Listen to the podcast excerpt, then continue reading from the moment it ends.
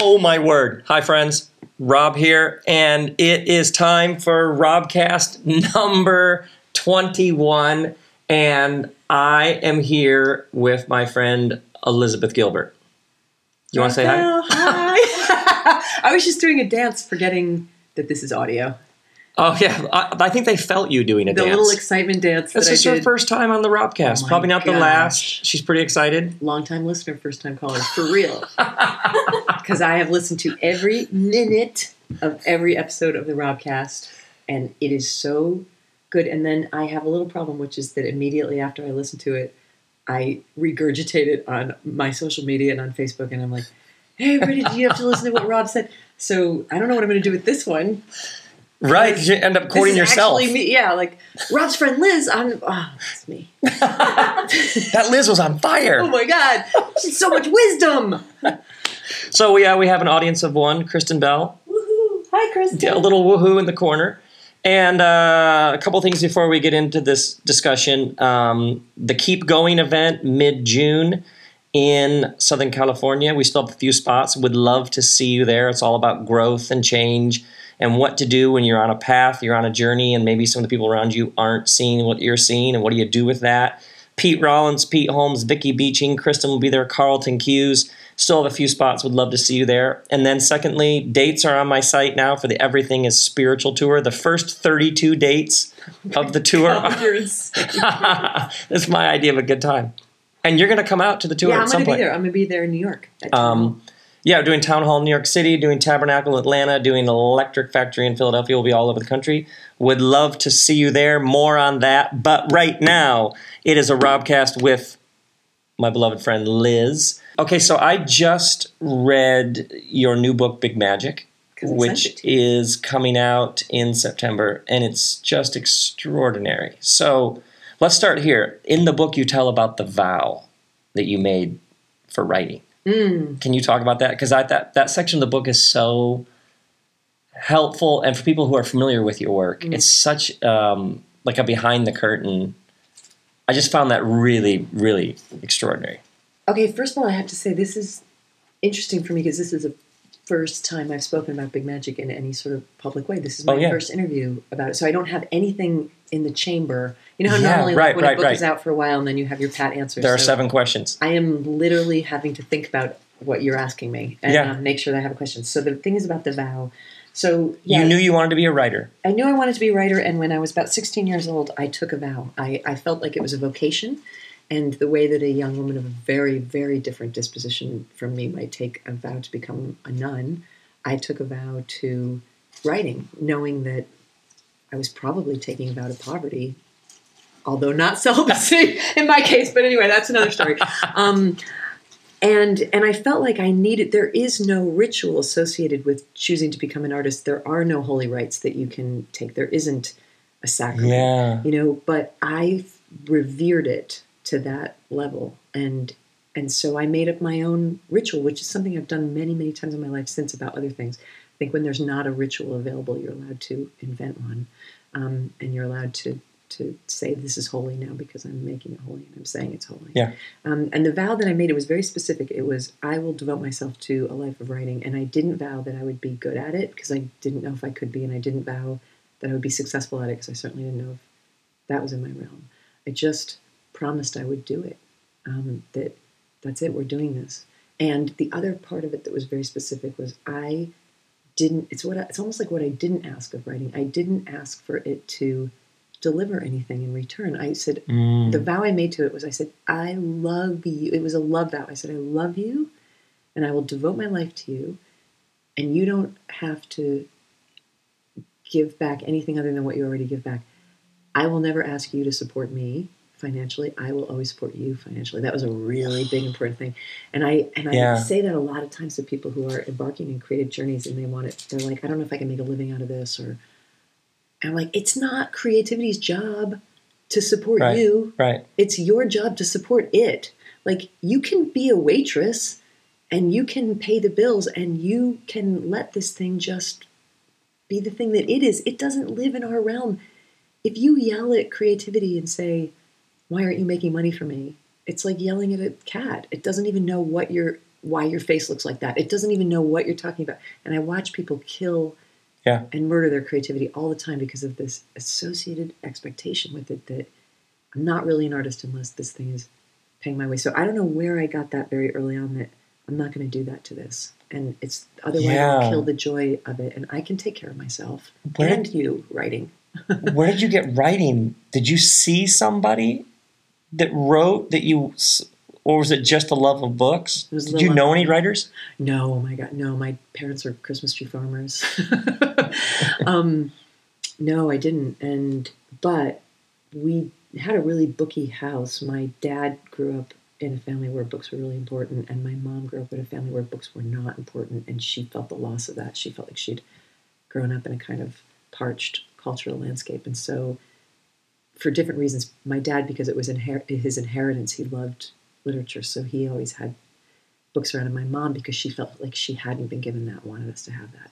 So the library was like our church.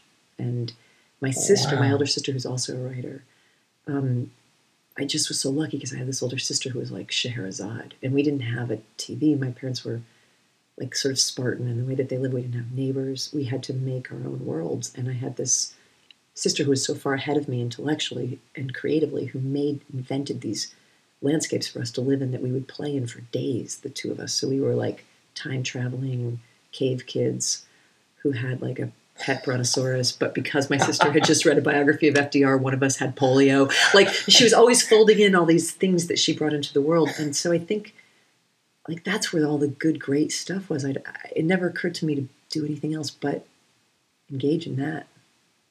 Fascinating. By the way, the first time I ever preached, I had the exact this is why I'm here. Mm. But it was overwhelmingly it doesn't it's not about whether I'm good at this or not. This will get me up in the morning.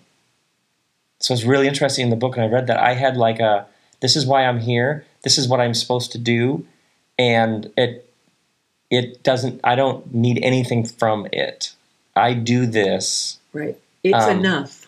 it is enough. It gives enough. It doesn't have and I distinctly remember having like the, like uh I don't money or success or whatever. This is actually the thing that will fill me with life, and that's all that matters. I like that you always talk about the thing that will make you excited to wake up in the morning. That's a phrase I've heard Yeah. you say so many times, but I think that's a really important thing. the Japanese have a word for it, which is in my new book. Um, ikigai. It's literally your reason for being. And it was always assumed that your ikigai took lot, like uh, lots of reflection, Uh-huh. and throughout your life, you had to keep asking penetrating questions about why am I here? What is my reason for being? And that when you don't have an ikigai, your your life's Wow. over. You're dead, even if you're not dead. Wow. So you um, you start writing, and you write and you write and you write, and you waitress and you work on a cattle ranch. I love some of that. and you just Yeah. give yourself to the craft. and to the collecting of stories. Because you know this the fundamental piece of advice that everybody always gives to young writers is write what you know. But hey guess what? If you're young and you grew up in connecticut guess what you know? Practically nothing. Practically nothing. You know like i knew enough to know that i didn't know anything and i didn't have any experiences. So i felt like the way i had to feed the the hopper of writing i had all this creativity and i wanted to create things i didn't have anything to talk about. Mhm. so i was really disciplined about getting experiences in the world you know like okay now comes the part where i'm going to work at this diner in west philadelphia. Now comes the part where i'm going to go out west and work on a ranch. Now i'm going to go to mexico. Now i'm going to meet these kind of people. Now i'm going to you know and just constantly taking notes and dialogue and collecting just collecting collecting collecting material because i didn't have any material. Yeah. um, there wasn't really much to say about what you know And there were a girl who's a good student who grows up in Connecticut, who stays after school to And clap then- erasers. You know, like I love the era- uh, eraser clapper. Kristen's an eraser clapper. yes, I introduced you guys at dinner. It's a whole term genre of person who is the te- sort of Teacher's pet. teacher's pet, always volunteering, does all the extra credit, totally breaks the curve for the rest of us. Yeah, does answers the extra credit question. Ann Patchett, my friend, gave me that term. She she looked at me one time and she said, "Oh, I know you. You know, you're like me. couple of eraser clappers from way back. um, so so yeah, and I didn't go to graduate school. I made my own graduate school program after. I just thought this is my education. I'm this is my education is the world to listen to as many different voices as I can, and um, to try out all this different stuff. Try to write like a Southern Gothic novelist, even though I'm from New England. Didn't really work, but try. Try to write Tried, like yeah. um, Cormac McCarthy. That was a bad stage. try to write like try imitating everything you see. Like just try working every day, writing every day, writing every day, writing every day, and sending stuff out, and getting rejected, rejected, rejected, rejected. And then you get a, a couple articles, Yeah, and then you write your first novel. yeah. I wrote a short story collection first, but then a novel. But yeah, And it's you're doing it. You're doing it. You kept. I love that you kept your job, your your regular job, your paycheck job. Three books in Eat, pray, love. was the and even when Eat, Pray, Love came out. Okay, when Eat, Pray, Love. This is how much I believe in a day job. When Eat, Pray, Love was a number one bestseller, I was still going to the flea market in Lambertville, New Jersey every weekend and selling trinkets off a picnic table because I felt like No way. way because I felt like I don't want to ever, ever, ever like I only just relaxed into this recently to believing. I was like, I don't want to put the pressure on this art that I love that it has to support me. Yes. So I just always want to have other streams of income so that this never like I can't tell you how many people I have watched. I Yep. sit back and I Yep. watch them. I watch them amazing artists, and they may have like a season of their lives where they're able to live off their art, and then they whatever happens, the market changes, they can't do it, and they the rage, and the and the and the tension and the anxiety, and the stopping working Yeah. that they fall into Yeah. Yeah. and this insistence this just really stubborn insistence that's like i'm a working artist working artists make their money off their work and i'm like just get a job just get a job at a coffee shop Oh my you, word. you have time you don't paint 14 hours a day you paint like an hour a day the rest of the time you're just freaking out like it's better for you to not do that it's better for but that is probably my super yankee upbringing well. No, because I all the time when people ask, I'm like, Starbucks has great benefits. Like you can no free yourself. You can free yourself from all of that stress and tension with like there are places where you could and then you're free to like make your stuff. Yeah. You can just make it. You don't have to put all this weight on it. deliver, Whatever that means, then the stakes are just so much lower. So so you write Eat Pray Love. I think you said you were out of the country. Told me one time you were out of the country when it came out. Well, I was in the the, first- country when it first came out, and but I was out of the country when it rocketed. My attention wasn't on it because it came out in hardcover. It did it fine, but it was not like any. It wasn't what it became. It became what it became in paperback. How long after it came out did it? a year later, a year after it came out. So during that year, when it was sort of growing with its own organic energy, I was in exile with my now husband who had just gotten deported. We were in Southeast Asia and we were dealing with the United States Department of Homeland Security. Trying to get back into America. We had a bunch of other stuff on our plate, and I just wasn't even watching that while it was happening, except for that every once in a while I would get an email from my publisher saying, It's weird how the n- numbers aren't dropping. Like, you're not selling gangbusters with Eat, Pray, Love, but it's like we're six months in, it should just be done. But it's not. So something's happening. People are buying it. They're giving it to their friends. and what did you think at that point?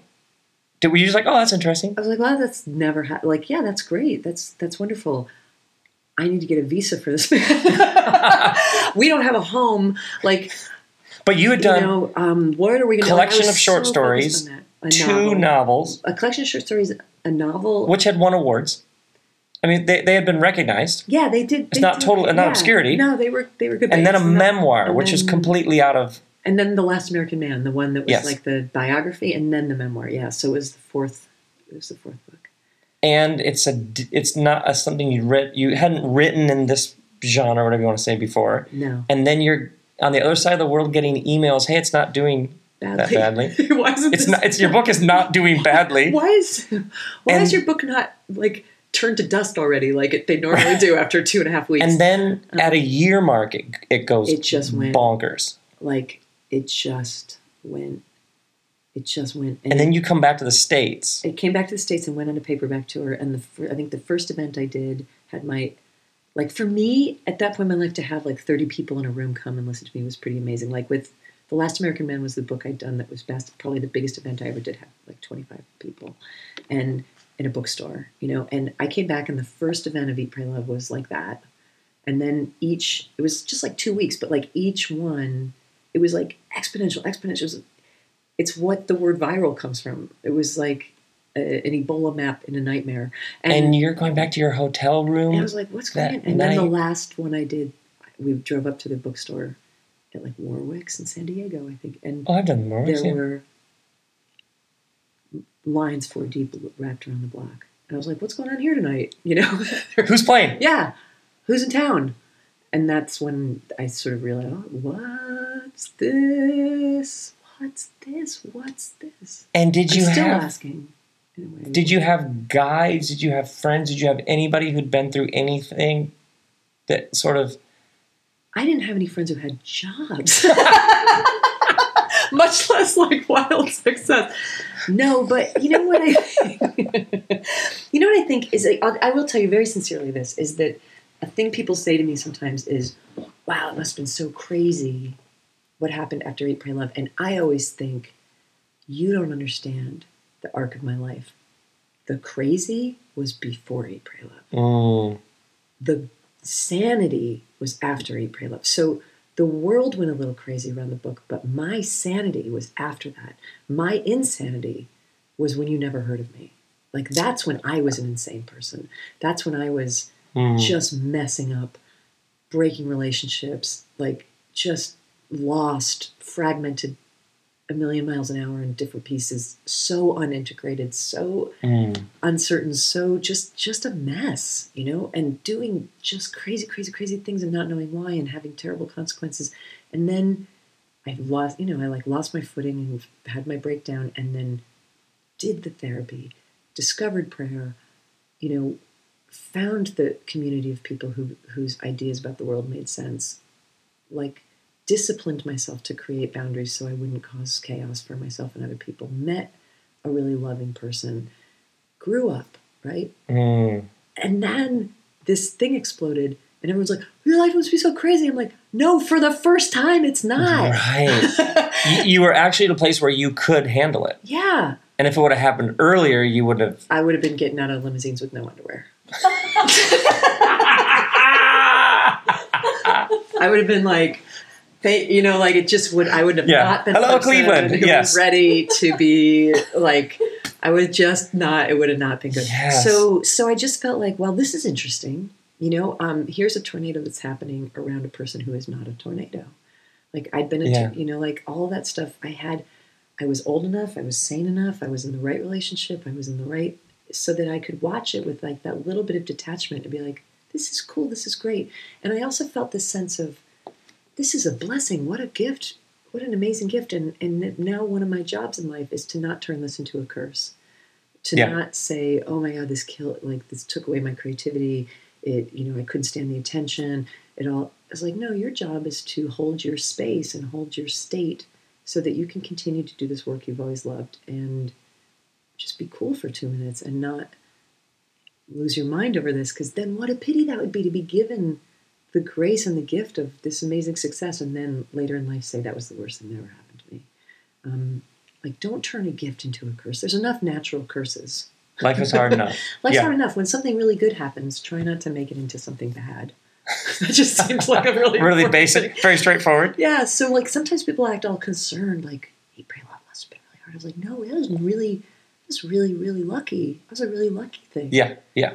um, it was a thing to be managed, but it was a really lucky thing. it was a good thing. And what strikes me, especially when we when we get to big magic, you had given yourself to the craft, to the discipline, to the hard work of actually learning how to be a great writer. So, um, Eat, Pray, Love is also it's just really great writing, which often when something becomes a phenomenon, the actual hard skills of it get left behind.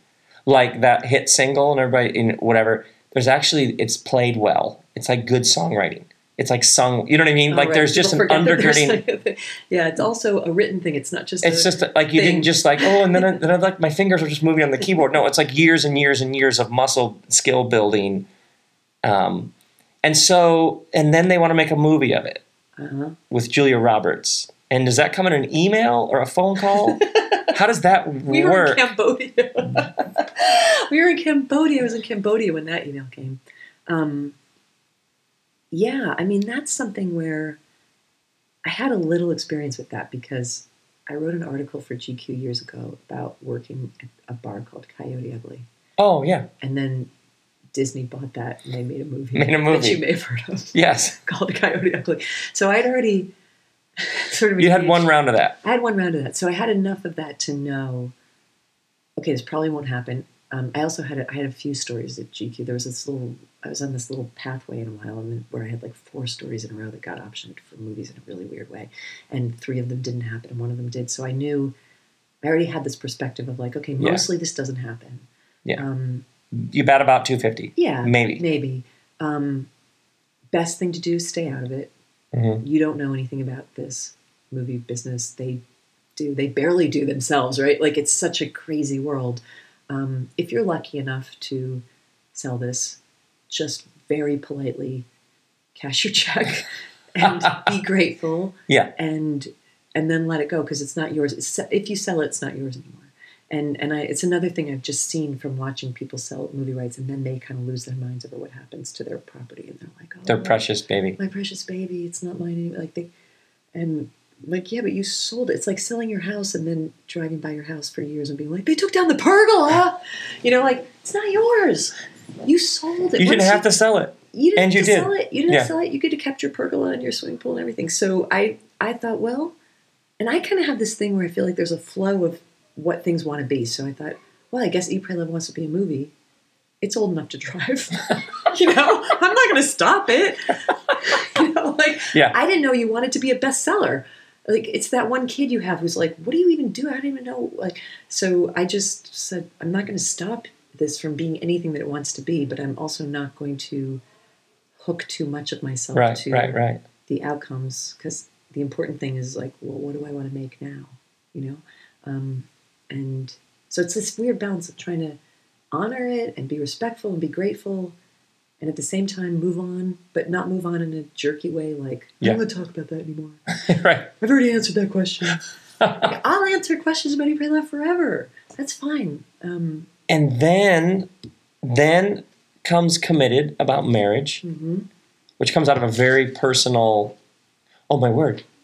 I'm going to marry this man, and that's Because going the government told me. because the to. government told me I had to. Shotgun wedding. And then you get the idea for a novel about botany in the 1800s in Philadelphia, Yeah. which becomes the signature of all things. Which everybody right now stop, buy this book, and then keep listening because it's so unbelievably good. Thank you. So that's what I want to talk about. I want to talk about signature of all Okay. things because then a novel comes about flowers and botany and a woman named Alma who goes on a whaling ship and like the, what would you, what do you when people what are the questions people most ask you about the, the novel about signature Mm, of all think things That people, you know, what happens is after Eat, Pray, Love, Eat, Pray, Love becomes year zero. Your entire history is erased. So people Oh, don't know that I'm a. They don't know that I used to ever be. A, they don't actual know, writer who They don't yeah know anything about that, and nor should they. Like, who can keep track of everybody? Like, you Yeah. know, um, it's not anybody's job to keep track of my biography. So, Right. what'll happen is people will say to me like, um, "Do you think you'll ever write another a book?" And I'm like, "I've been doing this for 20 years." you know um, but why would you know that's not your job to know that so i think there was a surprise where people thought oh now you want to try to write fiction that's new and for me it's like no this is a homecoming this is my first language this is my mother tongue my first two books were fiction i never thought i was going to write nonfiction that was the accident like this is this is what i set out in life to do Thi- this is what ah, i this is did for normal. a decade yeah you know, and this is just me having time and space to go back to the thing that that is my natural speech pattern. Um, it just looks different and weird to you because Yes. you have no reason to know what I was doing for the 15 years before Eat, Pray, Love came out. And what you know, again, it's not your problem yeah to know yeah that. yeah yeah You no know, no So it looks like this whole new world. But for me, it was so comforting to go back to my motherland in a way, like a big, heavily Right. researched piece of exploratory fiction. I'd never written historical fiction before, but um, that was fun. It was fun not to write my own voice. It was fun to, especially after Eat, Pray, Love committed both memoirs, both my own voice, and then years of talking in my own voice about those two books. It was really great to just fold myself up like origami. And Chris and I would be reading that book and be like, a human being made this. Oh. There are literally parts in that novel where I'm like, I didn't know you, but I was like, this woman, Elizabeth, like, a human being made this. and I know people can relate to that when you hear a piece of music or you see a building or you see somebody act in some way and you think, somebody did that. And there's this question for those of you who have stopped and you're now listening to the podcast because you've read, read the novel. and I Wait, they stopped, read a 700 page novel, and then came back. yes, exactly. They're like, exactly. I'm going to get a sandwich, almost- and I'm going to read this book, and then I'm going to listen it's to the rest podcast." almost offensive if somebody just listened to this straight through. it's I almost if I had some like secret NSA software that could go in the mic out the inter interweb to them and track them and be like, you didn't read this. But it just raises it it raises such profound questions about what's um, what's animating the universe where is it headed why are we wired to move beyond ourselves um, this is a lot of this summer this everything spiritual tour i'm doing is a there are some th- similar themes in there because there's this question that sort of drives the whole s- story was the lead character's sister and this one question that can't be answered Why are people kind? yes Why do people do things that are not in their own self interest? There is still not a united scientific answer Right. on that that makes sense. but it happens and there's lots of evidence for it by the way you one time said to me that your parents didn't you grew up with no religious ba- baggage Well, not baggage, a little teeny teeny, but just enough information about what we call the Bible and God so that it was like not strange. They were not, they were so, I want to say, agnostic in a way of saying they were so, they, they didn't have their own either like fundamentalism or anger or rejection of anything. They, my mom was really into volunteering and helping the community. She liked singing hymns. We went to a very Yankee Protestant church, little light on the message. You know, like what was the message? what would be the, the, message? message was I don't even be a good I- citizen vote be like um, you, you know, turn the heat down, wear a sweater, like Yankee, like like kind of Yankee pragmatism. yeah pragmatism yeah, like a, a very kind of puritanical sort of um, you know. Uh, oh interesting um, like like austere wooden austere benches wooden and benches, white walls, um, a little discomfort with miracles. like what we what Um, those of us hearing you describe that the thing we have in our head is actually probably what it was yeah, and it's cold in the winter. It's cold 10 months out of the year and it's boring and nobody it's not supposed to be nobody's charismatic um, they don't trust charisma. It's it's interesting because i am super excited by magic miracles and charisma but that was not the flavor of the religion that i personally grew up with. Like and i but i feel like i you know went to bible study and I, I don't remember anybody ever like what i would think of as preaching you know? Um, Yeah. It was very like i remember like tea sandwiches and coffee after i remember the pageant i don't remember like a lot of infusion of right a message about it was like it's fine that you believe that but just don't get all hot and bothered by it just keep it in your pants yes what- exactly you know, exactly just keep it calm just keep it calm. Even the minister was like a little uncomfortable talking about Jesus. I, I feel like it was just a. It was.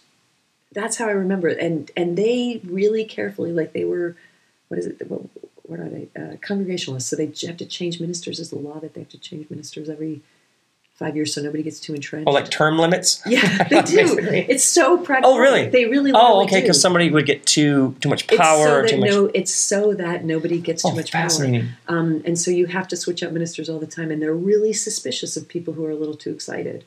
Um, it's so Yankee. It's so like old Yankee. And then of course I go to India and I'm like, you know, I'm doing like all I'm going, you know, but I didn't have anything to undo. What I think I told you was that Yeah. I didn't have, I hadn't been fed toxic religion, so that I had something to detox from. I felt like it was a bit, a sort of a clean slate that everything was interesting to me and everything was open. You know what I mean? Like, and that's what that's part of the power of eat pray love is you are truly exploring not just running from something that didn't work Right. You're actually just what's out there. Or proving the evil people in my hometown wrong. You know, Yeah, or like, right, right, like right. I didn't have an agenda against. I was just like, I, I want to find a pathway to God that's comfortable for me. So let's look at all these things and ask all these questions.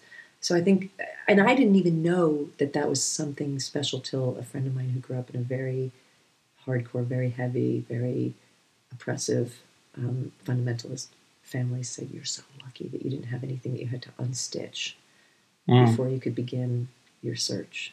You know, um, you just got to step out of the door and be like, "What's out here?" You know, um, Yeah, without no. that, without all that baggage. So what do you, uh, what do you say when you meet people who are all tied up and they can't have any thought about God, magic, miracles, big is all bound up in this thing they're coming from. Do you get questions about that much? Not as much as you do, because I know you Yeah. get. I know we talked about how Mm. we each have our standard question that people ask, and that is not something that people come to me for. People come to me and ask for permission to go on an adventure, and and they already have the idea of what they want to do, but they have to go to the principal's office and get a note that says Ah, yeah. that you're allowed to leave your miserable marriage. You're allowed to quit your miserable job. You're allowed to learn a language for no reason. You're allowed to study modern dance at the age of 50. You're allowed, like, whatever the thing, like, they, Yes. but it's, that's what I feel like people come to me and I see in their eyes, they're just like, please just say yes. Please just say yes that I'm allowed, that I'm not selfish, that I'm not a hor Like, the selfishness thing is what people come to me for, is they want relief from the terrible burden of considering that it's selfish for them to want something wonderful for themselves. Yes. Um, Yeah. And, and I am so happy to be proselytizing about that. You know. like, Yeah. Right. Right. um, Right. I am more than happy to. I have a speech to give them about that. You know, in the way that you have a speech to give people who are all tied up and, and caught up in. That's what struck me when we would do those Q and A's together. Um, is how there were certain things where like the question would the person would be asking the question and one of us would start to squirm like like t-ball practice I got like this oh one. I got this one. oh I got this I am ready for this one please I, I can do this one in Oh. Mandarin. I know how to answer this question. you know, like yeah. Um, so so that's I feel like that's what I feel like. If you if you acquire a certain corner of the spotlight of the crazy three ring tent circus of culture, and you have this little piece, there's usually some one thing people want from you, and Mm. and and I feel like it's a bit of a public service to offer it. You know, Yeah. um, like I don't mind being. I'm happy to be that person for as long as people will have me be that person. Ah, that's it's so great. wonderful, you know. It's wonderful, and then people come up to me and say, you know, I I read your book five years ago, and I went to Thailand, you know, um, or I did, whatever the things. I adopted a kid, you know. I and like, the greatest thing to be a permission slip, like a walking permission slip for, especially for women yeah to allow themselves to have some agency over joy. yeah and I could um, on our Oprah Arena tour sitting there in the front row listening to you give that talk eight times. And it was great all eight times by the way. It was awesome. But w- the feeling in the room like when you, when you say i'll be happy to give that permission slip the like it's like you were just passing out permission slips. The the visceral almost like cellular feeling in the room of, of people "Ah, i can do this. Oh it's fantastic. It's fantastic to watch. Okay so eat pray love sells 12 million copies then there's another book, and then another book, and now we come to the book that's coming out soon that everybody's stopped a second time the Robcast in order to pre-order, which is Big Magic, which I just read. Efficiently, just do. Just do it in one, like go on Amazon and just put No. both in the shopping cart at the same time. You want them to do. You don't understand my people. These people are read it. serious. Okay, These are not I'm hobbyists. I'm gonna trust you. these are these people are serious about doing things right. Um, I just finished Big Magic. How do you? It, it's oh my word. I want to know where to start. How do you describe it? It's a permission slip. Oh, okay. It's a Oh, permission such a slip in book form. slip in book form, but in this case, it's very specifically about creativity because I feel like I, you know, I spend a lot of time traveling around talking to people, and people tell me the amazing, creative, inventive things that they're doing or that they're dreaming of doing, but mostly they tell me about the amazing, creative, inventive things that they want to do but cannot do because they're scared. And Yeah. and the fear is so big. The fear is such an obstacle. And i feel like mostly what i talk to about people is their fear. Um, and then you know fear is this it, fear has all these secret costumes that it you know just it, it shows up in so many different disguises. It shows up as perfectionism. It shows up as dignity Mhm. you know like dignity is like fear in a very very fancy mink coat um, just pretending that it's not fear but every time i see it i'm like oh yeah. I know. You, know what you are. nice try with the the added bead pearls. I still know what you are. Your fear. You know, um, you don't want to embarrass yourself. Like there's all these different ways that fear arises in people's life, and I feel like the two central theses that I'm thinking as I'm going here, like what are the, the two main messages of, of Big Magic? One is that don't try to kill the fear because fear and creativity are conjoined twins. And if you want to live a creative life, then you will have to make a lot of space for fear. And one of the ways that I see people kill their creativity is by trying to kill off their fear because it's so discomforting for them to experience it. And they don't want to have it. And so they don't do the things that make them scared. And then they don't get to have creative, curious, inventive, interesting, expanded lives. So it's really worth it to have the fear so that you can have the creativity. You just have to create a big enough internal expansive space that they can coexist. So the book's a lot about how to do that. And then the second piece is this idea of an animistic mutual relationship that exists between human beings and inspiration, which is the fundament of everything I believe and everything I've based my entire creative life on. And that's where all my magical thinking comes in, my unapologetically irrational magical yes. thinking. Yes. which- Which, you start the book with. I was like right like up front. I'm like, miracles, magic. I believe in miracles and magic. I live my life based on miracles and magic. And here is the essence of the message inspiration wants to work with you just as much as you want to work with it. It's the antidote to the tormented artist stereotype. The tormented artist is that you are at war with art, art is at war with you. It is a struggle. By your suffering, your badge of honor shall be known. How much you are killed by what you are making is the proof of how legitimate you are as an artist. You have to wrestle this thing. You have to fight it till one of you dies, either inspiration or you.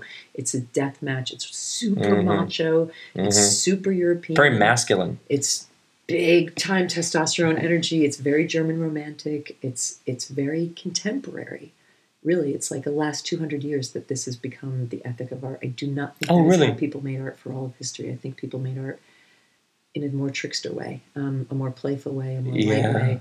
And then I think it just got kidnapped by martyrs, you know. And so Yeah, I love that part in the book where you talk about martyrs and tricksters. Martyrs and tricksters, right? Like you kind of have to choose what camp you're in. But in like what I believe, I could not ever make anything if I did not believe that the idea wants me to make it as much as I want to make the idea, and it's trying to help me. It's just that it comes from a different world, and it doesn't quite speak my language, and it's but it's sitting there on the edge of my desk, wanting me to work wanting to be made manifest and it needs a human to bring it into the real world and it's picked me and I will show up and help it and it's trying to help me and we're working together to make something that neither one of us can do alone and it's a relationship and it, it wants you and it comes in your consciousness and it sends you coincidences and it makes you excited about things and it puts clues in front of you it's doing all it can and mostly all people want to be is pissed off at it you know, like mostly people just want to be mad that it's not easier. And I'm like, it doesn't have to be easy. It's amazing. It's miraculous. Why do you want it to be easy? Isn't it enough that it's magic? Like, that's what my book's about. Oh, nice. So, um, anyway. Well, it's interesting you say that because there's this Latin phrase ex nihilo, out of nothing, Mhm. which theologians often have used to talk about creation. And it struck me recently that when I tried to like lead like a church, like be like a and like do staff meetings and stuff, I could mess up a one car parade. Like and people say like what's your vision? I'm like I don't I don't have the next week organized. But when my life was about making the next thing that if I don't make it, I will spontaneously combust, like the drummer in Spinal Tap. Um, and that my joy and my path has been the ex nihilo, something out of nothing. Yeah. And that the the magic of coming up with an I this the the Robcast, like what if I just sat at my desk and talked into a mic with no with my son's mic with no production and no, like I even had everything ultimately is an idea that I need to make that And for myself because I'm going to go crazy if I don't make it. right. And then other people resonating with it is such grace upon grace, frosting on the cake. Like, are you kidding me? Someone listened? Um, but that fundamental miracle of something out of nothing is so at like at the center, and how the different ways you ex- come at that in the book. Well, you know, the it's it's your inheritance. You know, um, people act like art is this very foreign, very difficult, very like it's a road of trials, right? Yeah. And what they forget is that it's your natural inheritance. Look at a human being. Look what it's made out of. We have the senses for it. We have the deep memory for it. We have the imagination for it. We have the emotional, intense sensitivity for it, where we feel things at a level that apparently no other species in the world does. We have the dreamscape for it. We spend like a third of our life in a dream world in another consciousness that we remember when we wake up. We have this amazing machinery that's all about mystery and magic and awareness and consciousness. We have these incredibly heightened senses. We've got the digits for it. We've got the long Oh, yes. lifespan for it, Yes. so that you have Yes. time to develop mastery. Yeah. Like every single thing about the way a human is constructed is made as a receptacle of inspiration. And when you're a kid, you naturally intuitively do this with no struggle. Until You're not like- piece by piece you let it go. You're go. not like it's a rainy day and you're not like these sofa cushions won't. I'm trying to make a fort and they Stop fighting against me for it. right, right, right, right, right. This if I- Batman card that I'm trying that I'm trying to draw. Right. Like it's just it doesn't want to be made. Maybe if I bled more, these Legos would arrange themselves. Maybe if I like abuse the people in my life um, and punish them for loving me, then my Right. Mm. art will be better in my in my Disney crayon book. You know, like no one ever said like I'm just suffering from my Legos. Or just looked at the Legos and is like, I can't look at this blank slate. Oh. I'm a three year old boy and all I see is the blank page of the empty Legos. I can't like we're made to do this. I feel like one of my favorite questions to ask people is at what age did you give up? And I give a list like how old were you when you stopped drawing? How old were you when you stopped singing? How old were you when you stopped dancing?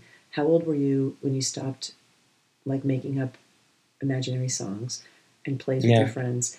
Like and mostly people can tell you like oh i was like eight the last time i was 10 i was 12 there's some time around the journey where like piece by piece we drop every single one of those things and then you're just left with a career right, right, right. The other night we're right at you dinner. replace it with a career the other night last week at dinner we're finishing dinner family table and our six-year-old daughter violet says I, I have a song. Let's go jam. Because we have drums bass and guitar and a mic in the garage because we my one son preston and i play a, a lot of music.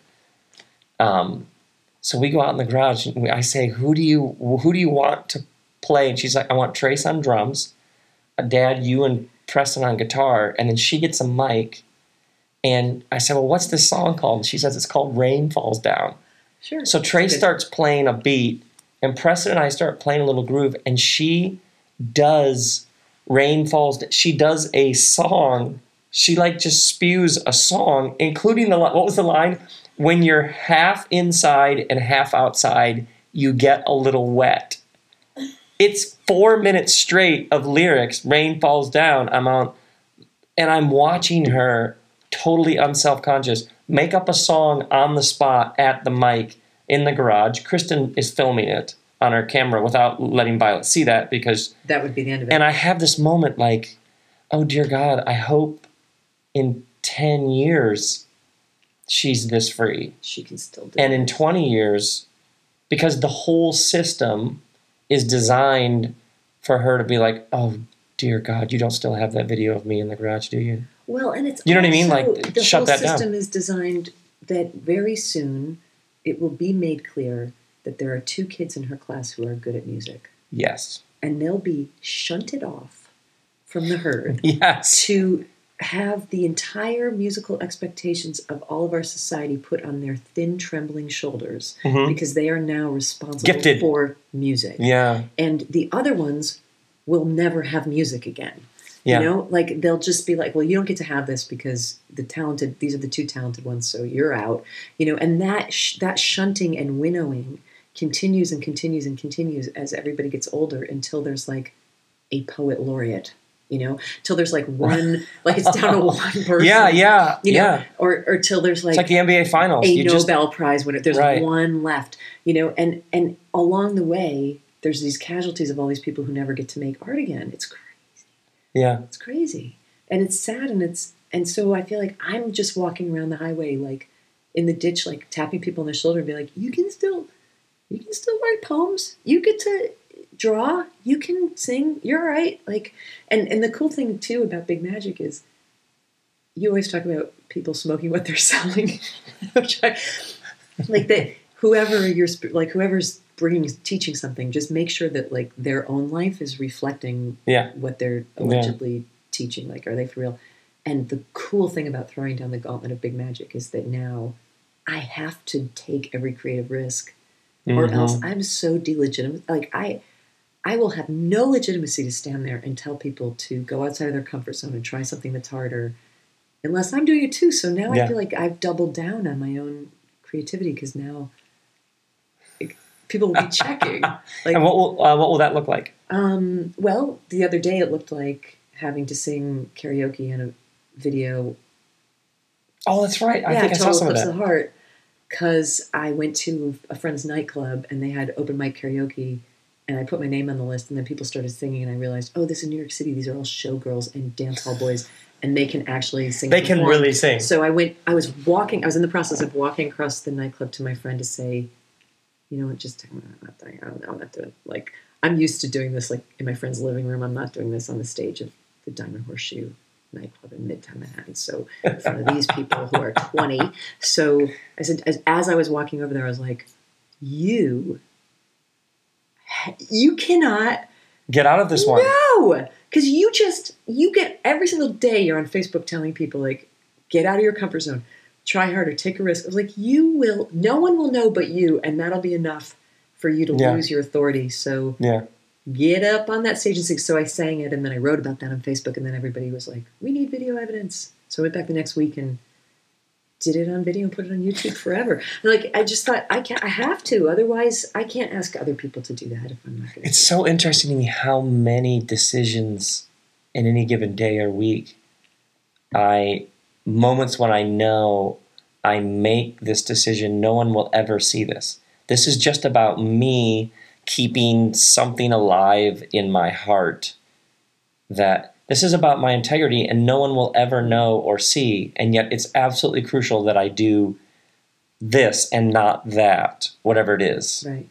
because it shapes you and somehow otherwise you begin to disintegrate and splinter because you're like i knew what the path was right there and i just whiffed it And would you feel then that when somebody comes to you with a devastating question, the devastating questions people come to you with, which they don't so much come to me for, Hmm. they, for me, they just want me to tell them they're allowed to go to Italy and eat all the pizza they want. For you, they're coming with like hardship, hardship, sorrow, loss, just deep. Do you feel like if you don't take that correct, as you know, that integrated path, then you have no authority to? i think people smell it it.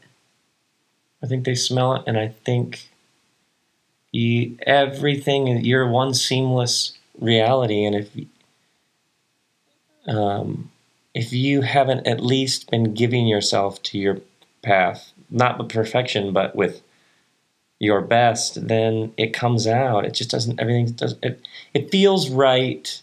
It feels wrong, even when we don't know why. Like, and they talk talk about subcortical awareness. How do how do women seem to know when they're not safe? How can we know when somebody's lying? And I couldn't rationally explain it. And yet, it's almost like our body is like this cellular radar system. We just know things. We don't know why we know them. Subcortical, pre-rational. Um, and I think there's an element, especially when you're in public and you're on a stage with a microphone, you can't fake certain things. Um, you you if there's splinting and fracturing, it comes out, and people people will just say, "I don't know, something was off," or or I'm there is an buying what you're selling. yeah, exactly. I, I think actually, I think when we go Yeah. when we listen to people, I think we're hunting. We're always asking for authority. Mm-hmm. The rabbis have this phrase shmika, which is the person you listen to because they have authority, which is a very mystical. There is some. I think what we're always looking for is who has authority here, Mm-hmm. and sometimes it's academic, sometimes it's experience, sometimes it's just this. There's something true about this. You know what I have found with the Eat, Pray, Love experience, which is really fascinating, is about this sensitivity to. It's so amazing to me. Like I'll sit in the book signing line for an hour, and people will file through, and somebody will come up to me and they will say these exact words. They will say, "You probably hear this all the time. I don't have anything creative or interesting way to say this, but I just want to tell you that your book changed my life." Mm. hmm and I will start to cry. Yeah. It's true, I've heard that before. It's true that I heard that Yeah. like already that night. It's true, but something so about moving every the time. way that not every time because six people down, Oh. another person will come up and say the exact same Oh, thing. oh, They'll oh, say, yeah, yeah. You probably hear this all the time, and I don't have an original creative way to say this, but your book changed my life, and my reflex will be to call security and change my phone number and never see because there's something so creepy about that person and the person and it's the script is the same. Yeah. But one person brought something some sort of energy to me that was like so tender and open and heartfelt and beautiful and real and difficult for her to say and like I just want to like fold her in my arms and the other one is trying to take something from me by saying the same words it's so weird so I've just come to get this really and I think that's the authenticity that you're talking about yes. um, some one of them is really scary and the other one is really beautiful, but it's the same language. It's Yeah. just where their I don't know where their core is at that night, or where what our thing with each other Yeah, is, yeah. or you when know, I was um, first um, in seminary, I had a preaching class from the Reverend William Pannell, who marched in civil rights, like this legendary African American preacher. He would have been 70s at that point. And I had this small group of us studied with him, studied preaching with him. And we would give turn, take turns giving these sermons, and then we would sit in a small circle and we would critique each other. Mm-hmm. And we, it was all sort of a polite club. Like that was nice. I guess you could strengthen here. It, people were really like, you were kind of way too nice to each other because you didn't really have deep bonds with these other students. And one time, a guy gave a sermon. It was very boring. It was like it was really boring. Like I, I would, don't inflict that on any group. And so people are doing their sort of polite stuff. Dr. Pannell gets up and he walks around the table to this guy, reaches over and picks up the guy's manuscript and clears his throat and then begins to read this guy's manuscript. It is important as we reflect upon this topic. and he starts to, do, and it's got like you got so going much down your soul. You're ready to and like it's so, and like all of a sudden, this thing that was is like watching paint dry, and it was like it. Was, I remember I was twenty three. Oh, there's the words, and then there's the heart and soul and bones and tissue and wow. gravitas and passion, and there's this all this Oh, other so stuff cool. and then anybody can read the words on the page but there's this there's soul there's this whole world that's un, that undergirds the words and that's the juice That's the big magic. that's the big magic That's big oh magic. there we go That's it. available That's- this available September, Go to wherever Amazon fine books are after there. you already. Um, Um, that's that's it, and that is the path of authenticity versus the path of originality, which is something. I feel like I just pronounced originality wrong. Did I? Originality? Original. That just sounded. i like the way you did it is it? It is original? no you weren't right? freestyling it was fine Boy, did that just sound. You were like it's speaking not even American. a word. Um, so I just had a little meltdown there.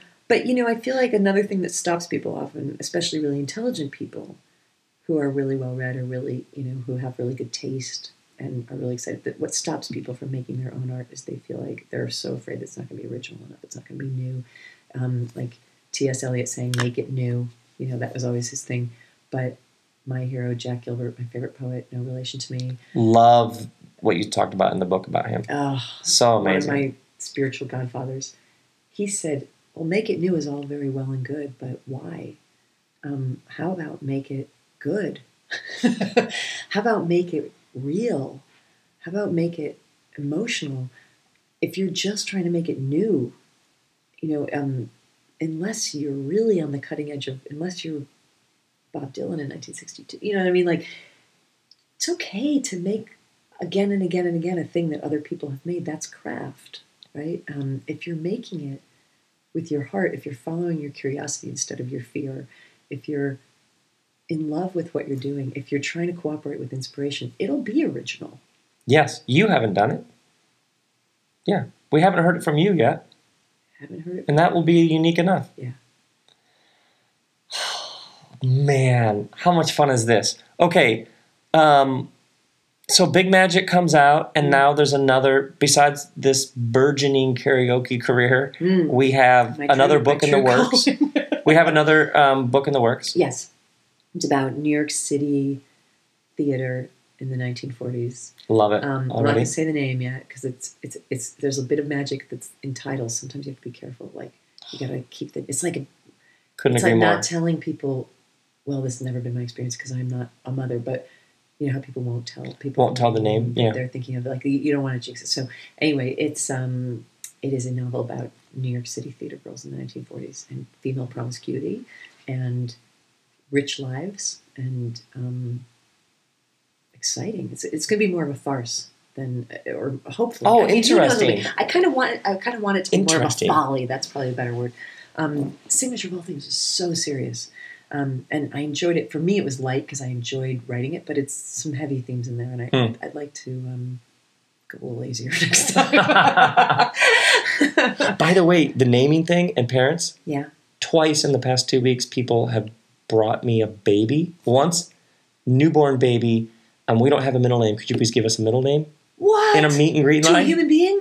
You have to give a name to a human being. That They were literally like, "We don't have a middle name. Could you please give us a middle name?" Did you and just then pull uh, one out last what'd you week do? in Boston, after uh, show the show I did with Pete Holmes, somebody in line um, wanted uh, the white the woman's pregnant. Could you um, tell us what we should name the baby? Okay, what do you even? What? What? What did you do? I offer all sorts of services. did you come up with names? Well, what's really funny? What's really funny Pull one out of the ether. is the couple that were like, "We need a that we need a middle name for this baby," and the Right. baby is newborn, like tiny, like I don't know how in, old. in the palms. Yes, hand. like large burrito young, and large burrito young. Please tell me the middle name is burrito. So I just said to them, I literally gave them. I was like, I just said a name. They're like, "Thank you," and they walked away. Do you even know these I didn't. I didn't tell Kristen the story. Yeah, that's what happened. What can you tell me what the name is? Well, here's what's really fascinating. I said to them, Ayatollah Hercules. "It's a boy." Here's what's interesting: is the boy? It's a boy, and I said, uh, "Shalom," the Hebrew word for wholeness, and, and the woman said, "She said everything about this child's name." I kept saying to my husband, "Om, Om." His name is a sound. Uh-huh. But we couldn't figure out a name for this sound. But I keep saying to him a sound, and then I say to him shalom, and the two of them just looked at each other, and she said that to me, and then they walked away. That's you know what that is. That's some big That's magic. some big magic right there. Okay, Rob, I have a question for you. oh, okay, Um, great. can I do a little? uh, Do we have time? the Liz cast. Um, I exactly. So, I would like to see if you could riff if I feed you this question, which is about the intersection of your area of expertise, which I think is many, but like let's for these. God, Liz, stop talking around it. Just ask. I'm all about creativity. I think you're all about creation. Mm. And one of the things I spend a lot of time trying to convince people is that they are constituents of creation. They are products of creation, and therefore they have the right to create. Because Absolutely. you are part of this story of creation that's happening. But since I feel like I don't have the background that you have, I was wondering if you could add to this pod, Robcast, about creativity throw in a little something about creation in there because I'm Yes. curious what, what that stirs in you. You, This you this just got my- wiggly like on the stage, like I got one, I got one. yeah, yeah, yeah. Um, this is this is uh, my new book, which I just turned in the first draft on. There's um, I've been thinking about this a lot recently, and one of the things is it's almost like there's two views of the world. The one view is the world is exists. It's it's a fixed place, and then the metaphors we give people are then you go out into the world and make your name, make your place, find your place in it. So when you think about it in terms of location, you're here, and then you go out into the world and make an, and do something in it. So the world is a fixed, static place. But what's interesting in um, ancient Hebrew consciousness is the world is unfinished, and you take part in the ongoing creation of the world. So it's a dynamic understanding, um, which also think about how many people subtly believe that the action is elsewhere. Mm-hmm. If I could just get out of Akron, if I could just leave mm-hmm. wherever, Arizona, I could just go to the place where sometimes you do need to move and go somewhere, obviously. Mm-hmm. But in terms of people's psyches and hearts, oftentimes they're deeply convinced that their real life is must be somewhere else instead of you get to create the world. You get to create your life and you get to take part in the ongoing creation of the universe. So God's looking for partners. I actually think that's the Adam and Eve story hmm. because the name Adam in the Hebrew is Ha Adam. It's not a proper name like Liz or Gary or Rob or Kristen. Ha Adam means the human. Mm-hmm. So even the Adam and Eve story is a poem. It's the human, and then Eve means source of living. It's about all of us. It's a story of these people are placed in the middle of this creation. What are they going to do with it? What are they going to make? So I always begin with all of us are creating our lives, and some of the least sexy work is actually some of the most creative. So there's always a CPA when you talk like this who's like ongoing creation of the world. I'm a CPA. I do spreadsheets. Mm-hmm. It's boring. Well, wait, wait, wait, wait. Bringing order and structure to things is like without it they fall apart. Mm-hmm. You know what I mean? Mm-hmm. Like Jack White travels with an accountant. You know what I mean? I think U2 has five accountants on the road. Like all the great art that you've seen that's just sort of um, there's somebody somewhere making sure that it has form and structure and continuity. Otherwise, it falls apart. So when we wonder why isn't so and so still making movies, it's probably because they didn't surround themselves with somebody. Okay, So I see it all I got to tell you as creative story work. that I've never told before. so when I when Eat Pray Love went kaboom, and all of a sudden I got a paycheck that was like, what yes, is that? I'm working at the flea market on weekends selling. you weren't making that money selling bracelets. No, no one makes. I mean, it was just, that- and I it was it was amount of money that was scary Yeah. to me. Um, and my accountant, my CPA, my accountant Ernie, who I love, who is one of the most grace-filled human beings I've ever met in my entire life, who I have known for 15 years, and every single time I've ever spoken to him, he picks up the phone and I say, "Ernie Marshall, how you doing?" He said, "I've never been better in my life." That is how he answers the phone, no matter what is going on. Oh, so fantastic. And he said that, he said to me recently, I said, Ernie, you always say that. He goes, Well, you know, every day has two miraculous moments. Every day. And and I said, What are those? He goes, Well, there's the moment that you wake up and you realize you've been given another chance. And there's the moment that you go to sleep and you realize you get to put it all behind you, whatever mistakes you made. So every This is your This is accountant? my accountant. Dear right? Lord. So when people say like, "Oh, this career doesn't have grace," or "This career doesn't have," Mm. you know, I always think of him. He came Yes. with me. He came with me, literally holding my hand when I went into a meeting to talk to some guys with eighty thousand dollar watches who wanted to tell me what to do with this money that I was scared of. And he sat there next to me and he said to them, and they were like kind of like dogpiling on me to Wow. get this. And this was like five minutes before the stock market crashed, by the way.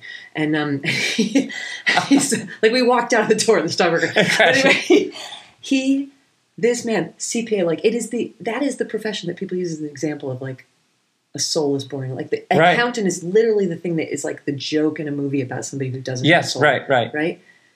He sat there with me, and they were. He could see they were dogpiling on me. He could see I was like out of my room. He could see I didn't know what was going on, and he said to these guys, "Fellas, can I, can I just intervene here for a second? I just want to introduce myself about who I am. So my name's Ernie Marshall, and Liz has been my client for 15 years, and I've seen her through a lot of stuff, and we're really good friends, and I have really maternal feelings toward her. Oh, Maternal. My oh. Maternal. maternal. This is like a powerful heterosexual man who grew up on the Lower East Side of, of New York City. Yeah. He said, I have very maternal feelings toward her. And I just want you to know that my reason for being in this room is to protect her. And like that was one of the most graceful, Mhm. elegant, Mhm. beautiful, Mhm. loving moments of my entire life. So can you bring grace to any line of work? Anything. yeah. Yeah. Like what an act of God that was. Like what an act of creation that was. Love that man. And two, it, two miracles a day. You wake up, you get a new chance, you go to end of the sleep, day, you, get, to, put it put it behind you. and I think a lot of people, a lot of people see art as oh, that's nice for painters or such. And so I'm always interested in we're all creating the life, and we're all. Oh, even the number of moms who are like, "Well, I don't really do anything." Well, wait, you brought new human beings into the world. That's a fairly creative act. do you know what I mean? That's Ar- about the most the first act of created, creation. yeah, which Yeah. we're all dependent on literally. Right. So that's when I think about creativity. To me, it's linked to creation. It's just linked to this dynamic view of the world versus this static, already set place, and then you just sort of stumble around in it. Mm. And when I, and the reason why I find this really interesting is when I do these events with business people and entrepreneurs and activists. It's fascinating to me how many really successful people have built structures and businesses and offices full of people that report to them that have deep down developed a passive um, this thing is happening to me. I've got all these employees. I gotta you, i gotta show up each day. Wait wait wait. Who hired them? Who decided this company needed 100 employees? Like who made this? You made it. And how often people end up with a world has been created that they created but then they're victims of it Well, they feel like they got caught in a tornado and they forget that Right. they were the tornado. They were the tornado. Like, wait, wait, wait. What kind of life do you want to create here? You, most people, in my experience, have way more power than they realize. Mm-hmm. Because many people are like, no, no, no, you don't understand. I have to go to this job. I have to live this life. Hold on, hold on. You can always find some area where, no, no, you're more empowered than you think you are. Um, and all it takes is one little moment of light and liberation, and people are on a whole new path. one, that's of my, one of the things that makes me saddest to watch is powerful people pretending to be powerless. Yes, Um, yes, you've worked too hard to feel this and way. I always want to like hold up a mirror about that and say like, really, really, really, Right. really, yes, exactly. Exactly. Really. Exactly. We have You're way more North power than we realize. You're not in North Korea. Correct. You're like, what? There's no options. There's no options. Really? You have way more power than you realize. And There. wants to work with you. All right, man. God's looking for partners. Oh, I love that line. God's line. looking for par- I think that was Heschel, maybe. God's the looking for Heschel. partners is maybe the view of creation, and my view of, of inspiration is Absolutely. creativity is Absolutely. for collaborators. And I picked that up in Big Magic for sure. I was like, oh, yes, this is a fantastic way of saying this because you essentially, the universe is on your side when you are making what you're making. And just because you can't understand it doesn't mean it's not trying to help you. Oh, goodness. Don't get mad at it. It's doing its best. It's doing its best. It's on your side. Okay, how much? Seriously, Kristen Bell, how much fun was this? So Okay, Big Magic, you can pre order it now. I have a feeling that Liz may be back on the Robcast at some point in the future. Yay! And um, and I and Signature of All Things is the novel that we discussed at great length, which I can't even begin to tell you how highly I recommend that. And um, brothers and sisters, I will talk again to you soon. Grace and peace be with you all.